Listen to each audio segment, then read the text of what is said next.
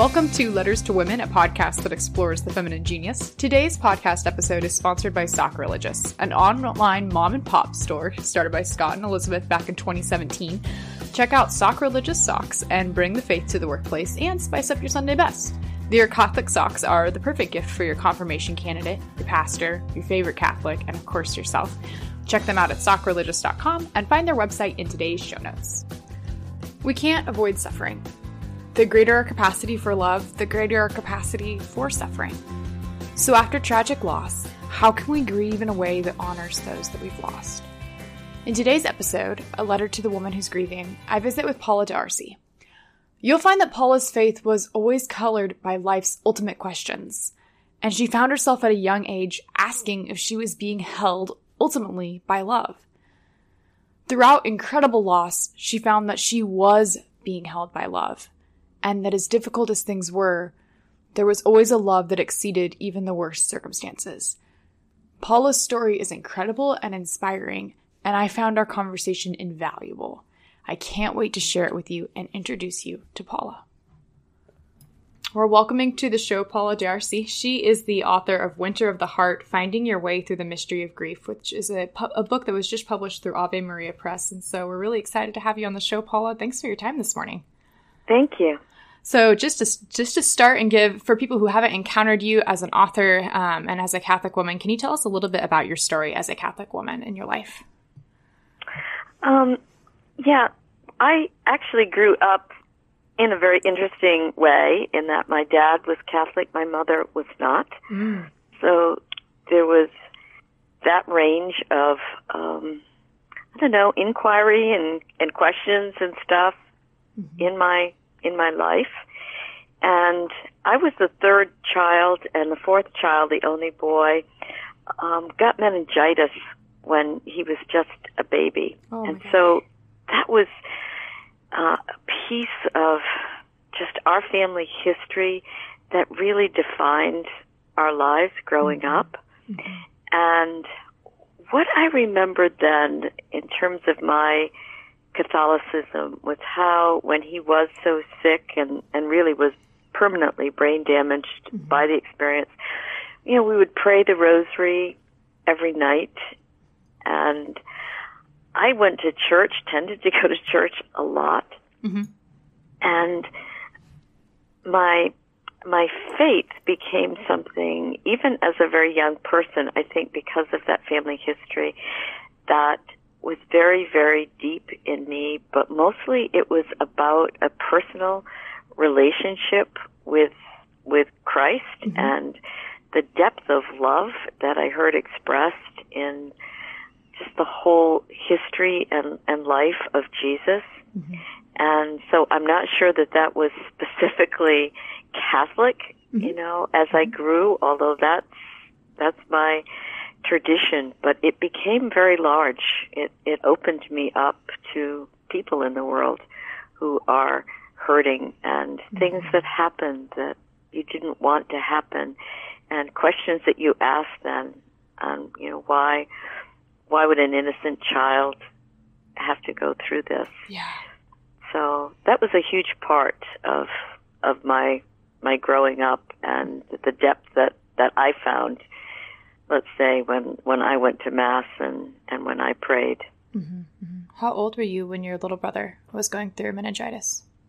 Um, I was just four. Wow, that's crazy. What a, a lot of suffering to encounter just at such a young age and to be able to, Yeah. to lean on Christ is incredible.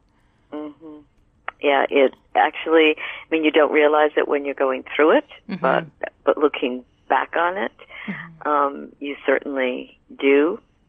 And he was just a very, very, very important part of my life. He lived with us for many years. My mom was a nurse, mm-hmm. but he eventually became just too long, too heavy for her to take care of. This was way before the days of all the kinds of equipment and stuff that people might have today, or even services that could come to the house Right. to help. So clearly, his his presence in our home was a very defining thing, and I saw him as just a presence of pure love.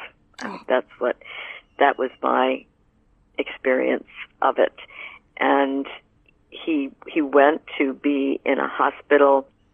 I think when I was the age of 9 Mm-hmm. and they didn't allow siblings even to to go and to visit until you were 16 years old. So oh there were gosh. Huge things where I really leaned into my faith and you know just felt a connection to him you know through the the Holy Spirit I guess you could say. Mhm. and when I got my driver's license that was the first place that I went Oh, you know that's so to see him and chose a college that was just down the road. But in my freshman year of college I just had been there a couple of months and he died Oh my gosh. and it, so it was not really even eight years later Mm-hmm. that I experienced the loss of my own husband and daughter. So there was just, my faith was always colored by the ultimate questions. Yeah. And was I, was I being held ultimately by love, which was my conclusion. That That's- I was being held by love and that difficult though things were, there was a love that exceeded even the circumstance and that was clearly my way through. That's incredible. And what does your life look like now? You you've written books, but you also are a retreat leader as well. Can you tell us a little bit about what what life looks like for you currently?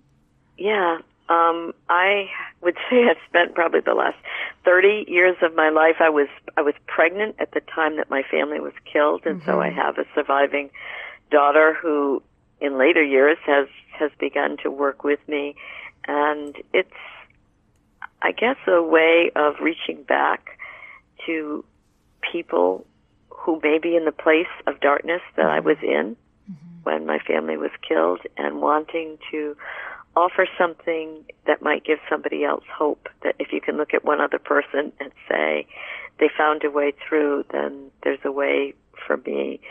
And I remember hearing once um, Jim Finley, the writer, say, You come to a fork in the road, and you either will despair or you'll go deeper. And so my life has been about that call to go deeper and to lead retreats so that people can come and be in the silence and go deeper.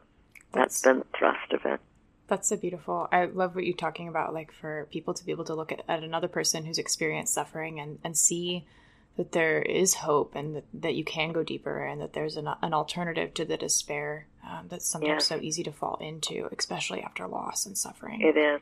Yeah.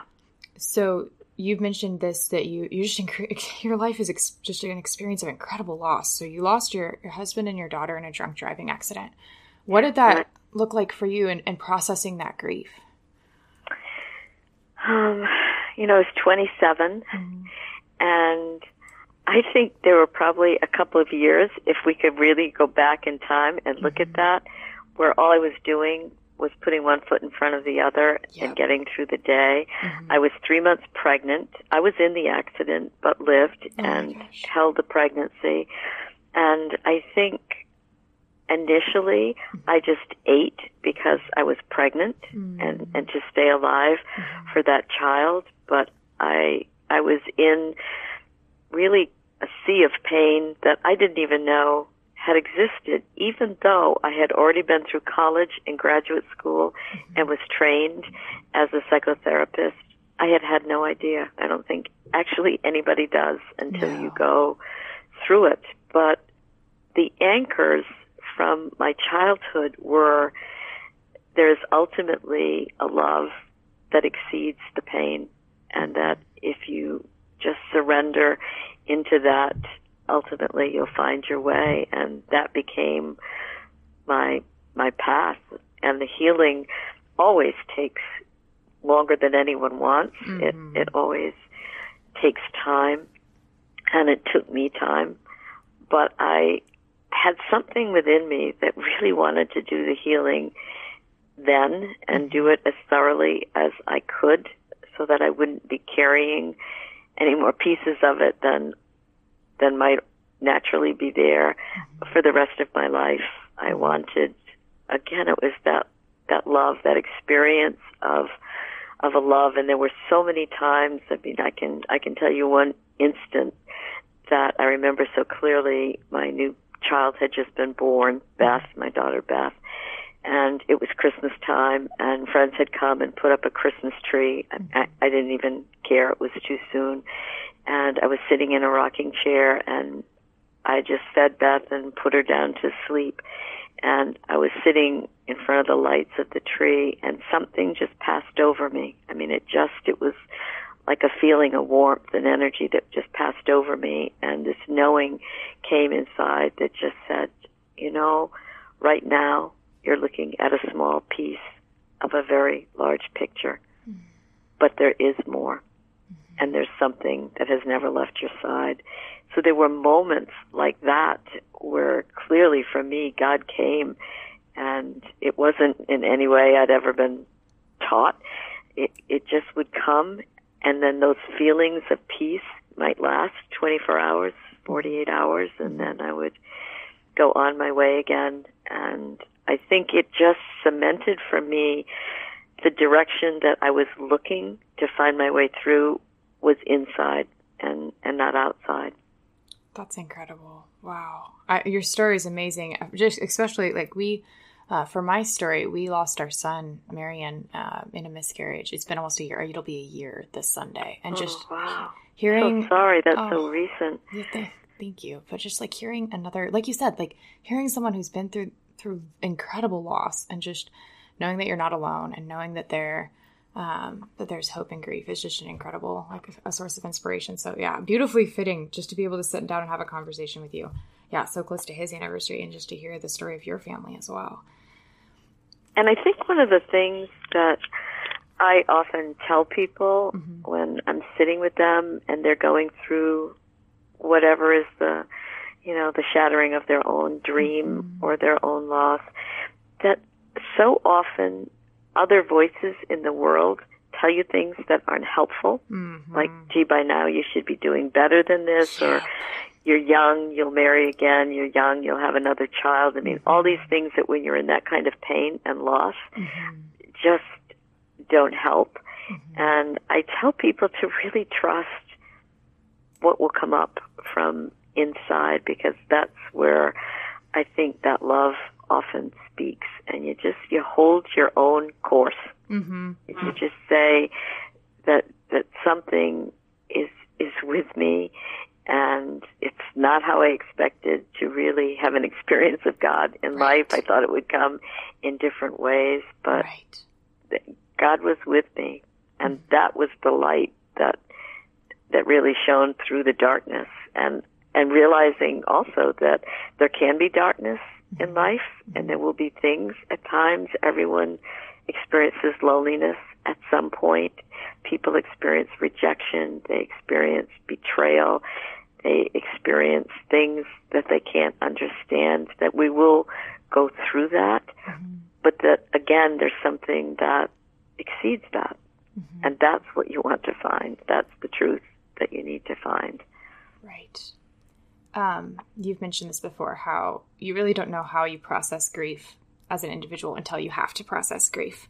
Mm-hmm. um, and every heart just breaks differently so how does how does knowing that there's there's not just one right way to grieve like there's not just one like you know follow steps one through seven and it'll be okay so how does knowing that each heart will will heal differently as well just free us up um, to be able to grieve in our own way because i think you stop maybe for the first time in your life, mm-hmm. listening again to these other voices mm-hmm. who say there's a correct way to do this, mm-hmm. and you begin to trust your own voice and and what's speaking to you from inside and you realize that I don't have to live up to anything. Mm-hmm. I don't have to match the way somebody else did it. The way that I'm doing it mm-hmm. is is the right way for me. I think grief is seldom a clean slate, mm-hmm. meaning that when we go through loss, we've we've already lived some life, and there are things that we've already either processed or failed to process. We have an emotional nature. We grieve actually pretty consistently with who we are. Mm-hmm. Like a strong silent type doesn't usually become very talkative in grief, right. and we have to trust that. Mm-hmm and and realize that we're all so unique and that we can do this in our very own way. So I find that when I had a private practice and was seeing people going through grief, a lot of what I did was just give permission mm-hmm. to say, you're doing fine. You're yeah. doing fine. Put the book down if it insults you, whatever you're reading, or or don't listen to the people that are rushing you. Mm-hmm. You just have to have permission to heal your life and to do it in your own pace. Mm-hmm. I remember going to spiritual direction and therapy after losing Marianne, and the one thing that has really stuck with me throughout this this whole year has been like the phrase like it's okay.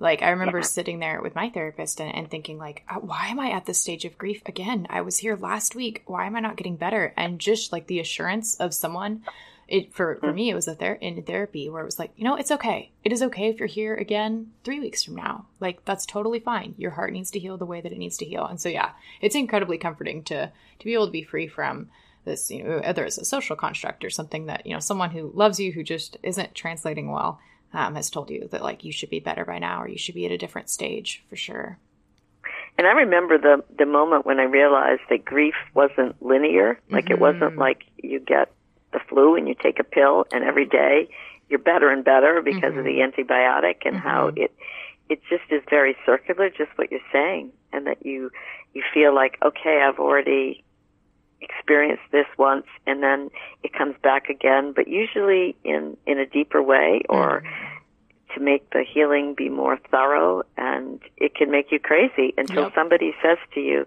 this is normal this is what grief looks like and sometimes after a good period of time had passed and you might have felt, oh, I'm doing better. Mm-hmm. I'm, I laughed today or I, I'm just not as 24 hours consumed by this. And then all of a sudden you hear a song yeah. or you hear about somebody else's good fortune, whatever mm-hmm. it is, mm-hmm. and you're back in it and you always think, I'm regressing. And it's really not. It's just that that is the root of grief. I think we couldn't take all the pain all at once right away. You just couldn't. So you take as much as you can, you have a little respite, and then the wave comes in again. And the person that told me that's normal, I mean, I will remember that for the rest of my life. Mm-hmm. Mm-hmm. That's so true. Um, yeah.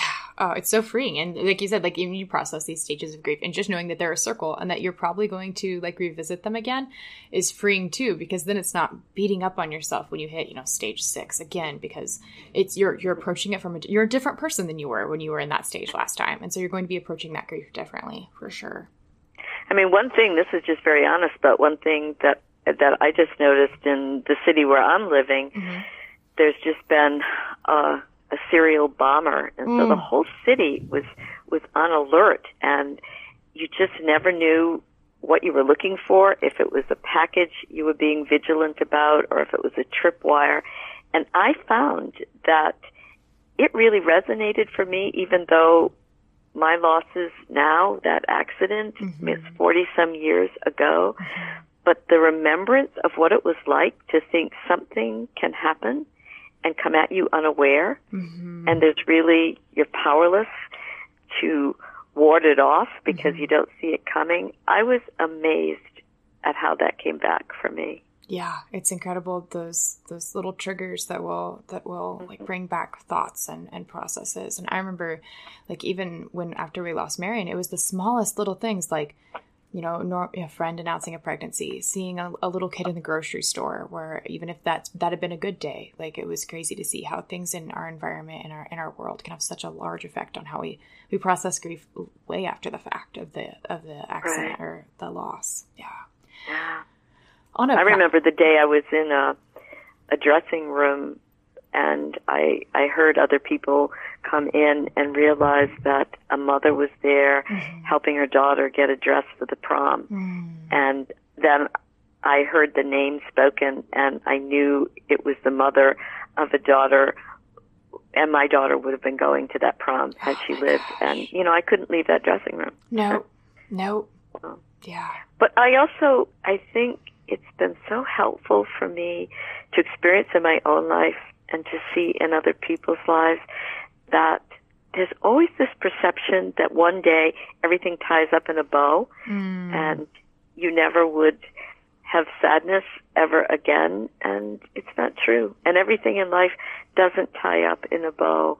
And that wound actually became the transformation of that wound became a great compassion mm-hmm. for what people in the world go through. So I I wouldn't want to not have that knowledge in me. Right. And I realized so you you know, you live with that, but it doesn't mean that it defines you. Mm-hmm, mm-hmm. When when we were going through loss, I remember someone had told me like when you first go through a loss, it's like you're carrying a boulder on your shoulder, and like you have this huge weight, and you can't imagine what it would ever be like to not have this weight. And as you go through the grieving process, and as you as time passes and you heal and and you process that grief, like your your grief shrinks slowly to to when you maybe you're carrying it and it's like a pebble but you're never going to just toss the pebble away because you don't want to carry right. something like it will always be with you it's something that that helps define i mean it's part of your story and like throwing that away because you don't want to carry it anymore would be losing part of like who god has made you to be and what the the, the story that you're living and i think for myself it's so much light eventually came through that fracture. Mm-hmm. So much experience of the light of God came through that that I I can only be grateful. Mm-hmm. I mean, I can only be grateful. Mm-hmm. And I realize, you know, today that when people are ready, when they're ready to to be able to say yes to your life allows you to begin to see, you know, some of the blessing. There's a, a movie that came out last year called Collateral Beauty. Yep. And I think that's so true that even at the time when the hardest things are happening, even at that time, there's still beauty in your life. It's it's being able to to access it and and to see it. And I, I know for me, oh, it was it was many many many years later, and I was moving from New England, where I had been raised and where I had lived with my husband and, and first daughter. Mm-hmm. And I was moving to the Southwest and someone in the town close to where I had lived had asked me if I would come and give a talk at a funeral home. Mm-hmm. There were, they had many parents that year who had lost children, and I felt that I couldn't do it because I was closing a very large private practice as a mm-hmm. therapist, and my mm-hmm. days were really numbered. And I said to them, I, I just couldn't take time for my clients. And the person who extended the invitation really persisted. So mm-hmm. in the end, I went, only to find that it was exactly the town where my accident oh had gosh. happened. So I did what I did that night, and then I had said that I would stay if anyone wanted to speak personally. And it was a long, long line. Mm-hmm. And at the end of this very long line, there was one person left standing there, and she was middle aged. Mm-hmm. And she looked at me with a little smile on her face, and she said, So, after all, you made it. And I mean, I was tired, and I had to drive back to Boston that night. And I looked at her and I said, You look at me as if you knew me. I'm sorry. I, I have no recollection mm-hmm, that mm-hmm. we've met. And then she said to me, when your accident happened and you were delivered to the nearest medical center. Mm-hmm. I was your primary nurse. Oh my gosh. And I received you into my arms. I I held you. I was with you for the 11 days that you were with us. I was with you when they came to tell you that everyone else had not lived. And she said, when you left, she said, I'm a Christian mm-hmm. and I prayed for you. And she said, if you can find your discharge papers, you'll see that that's so. So my dad had kept the papers mm-hmm. and we found them. And where the primary nurse had to fill in what is the prognosis mm-hmm. for the rest of this person's life, uh-huh. she had written, ordinarily, I would say that it would be pretty weak uh-huh. because it's such an all encompassing loss. But she said, as I sat every night and prayed with her, I, and which was just her silently praying. I mean, I, right. I had no, no memory of this at all. Uh-huh. And she said, I, I feel like I saw a light in her. And I think if that light grows, that she will find her way. And so she remembered all those years. Wow. And saw my listing in the newspaper for the talk I was giving and came to meet me. That was huge for me. I cried all the way back to Boston because gosh. I thought to myself, this is exactly it. At times in your life when things are so desperate and so dark, you can't see collateral beauty. You can't Right. see that somebody extremely loving is caring for you. You're so consumed by the pain. But I would have said I was entirely alone during that time Mm-hmm. and there was no sign of anything that was supporting me and there it was proof. Oh so That's it says to me and to anybody else I'll ever work with, even though you can't see it, it doesn't mean it's not there. Mm-hmm, mm-hmm. That's so true. Wow, what a blessing to be able to, to meet her and and hear the Yeah. like full version of what happened during those days at the hospital. Oh my gosh, Yeah. that's beautiful. One you one relationship that can sometimes that can either take a hit or really grow deeper is our relationship with God when it go through grief. And you mentioned this in the beginning, like this question of like why do good things and why do bad things happen to, to good people? Or why mm-hmm. me lord? Like why is it me who's having to go through this? So when we're going through the process of grief what are things that we can do to, to dig deeper into that relationship with god and to be honest with him in prayer as well? Like can we be angry at him when we're grieving in, in our prayer life? I I think we can definitely be angry, mm-hmm. and I think a huge thing for me was I had a version of God. I had an idea about how a God who protects you mm-hmm. should behave. So in my version, he should have stopped the speeding car with the drunk mm-hmm. driver, or he should have stopped, like what happened with my brother. Right. That that that was my version and in the intensity of that grief i realized that my version of god just like my version of what life should be might not be god at all. Mm. And so i was very angry at my version right. but i didn't know god. I knew about god. Yep. I knew about God. And this was the moment of going so deep inside and just praying a very, very simple prayer. If you're real, then show me who you really are. Mm-hmm. And that's when I began to see the overwhelming love that really brings us into this life and holds us all the way through it. But I had to be willing to let go of my version. I've mm-hmm. certainly worked with people and known people over the years that stay very, very angry because mm-hmm. there's a way they want God to be. And that isn't who God is ultimately. yeah and i think grief just gives you such a, an opportunity to really dig into like who he actually is and Yeah. there's just a yeah a beauty in being honest in prayer i remember just the first i mean like if you looked at my prayer journals the first couple of months after our loss it was very much like lord i don't understand why you didn't fix this like that same thing like right like it, when we went to mass uh the weeks during the weeks after our loss it was the story of lazarus and you know jesus cries over losing his friend, but then he he brings him back to life. And I just remember being so angry. Mean, Lord, like if that's who you are, like why did you like let this happen in our story? Like why where were you?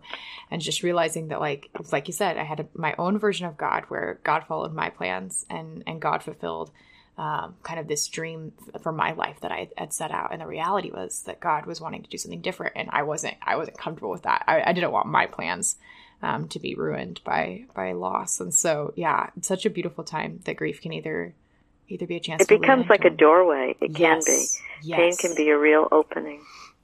Yep, and one that we get the we get the choice to walk through or not, and he he leaves that up to us.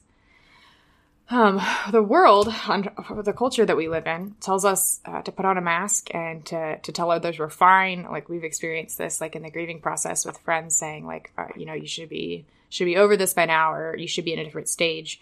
Why should we um, take off a mask of being fine and stop holding in our grief? And how important is community during a time of loss? I, I think that um, a good community is invaluable. And I think that it's hard to understand that our emotions are really an energy. And when we stuff that down inside and deny it even to ourselves, mm-hmm. oh, I'm okay. I'm I'm just gonna get back, you know, into life. Mm-hmm. That that energy doesn't go anywhere. Right. It just becomes like a you said before, like a big rock. I mean, it just becomes a weight mm-hmm. tamped down inside of us. And it takes actually a lot of life energy to keep those emotions at bay. And then something else happens and something else happens. And now you have an incredible amount of energy and healing that hasn't been done mm-hmm. that you're walking around trying to deal with. And there's, there's no way that you can be free when that happens. So it's, you know, the word that always comes to mind that everybody hates, but is it's surrendering mm-hmm. even that. Surrendering to the tears, surrendering to one honest conversation you can have, or you talked about having a journal. That's mm-hmm. so good to, you know, to write honestly in the journal. If the pain moves, mm-hmm. if it gets from the inside of us to the outside of us mm-hmm. through some of those ways, then we have so much more of ourselves available for the healing. That's but if you if you stuff something down inside, the healing just doesn't happen. Right. And so because you can't say, well, I won't feel those painful feelings, but mm-hmm. I'll feel all the joyful feelings in life, it actually doesn't work that way. Right. Because to the extent that we hold back on any of those feelings, then we can't really experience all that life is. There's no way that you don't then, to some degree, live life protecting yourself and and not really opening yourself. Right, right. C.S. Lewis has this quote where he talks about to love is to be vulnerable, and and you have two choices. Like you can either have a breakable heart or you can have an unbreakable heart. And, in some mm-hmm. ways, like yeah, you you open yourself up to so much pain when you love someone, but at the same time, like I'd rather have you know the pain that comes with the joy of, and suffering all together than to not have any of those emotions or to stuff everything down and to just kind of live life, um, kind of like you know like a zombie, like walking through it and not having those emotions or processing anything. Yeah at some point in the healing process, Christ asks us, like, do we want to be made well? Um, how do we go about preparing to answer that question if that comes up in prayer? I think I think one of the greatest preparations is even to be aware of it mm-hmm. because I was so young that I hadn't even been so aware of that. And then I started reading through scripture and I mm-hmm. thought, this is happening over and over and over and over. Do you want to be well? And, you know, initially, again, angrily, yes, I want to be well, mm-hmm. do it this way. Mm-hmm. And then when you, you start to relax that, you realize that the yes has to come from us, mm-hmm. that the healing is there, the possibility of being well again is there, but not against ourselves. Mm-hmm. That we have to be willing to say, yes, I, I am willing to understand more deeply what life really is and to let go of what I think life should be. And yes, I am, I am willing to know you and to give up my version of who I thought you should be.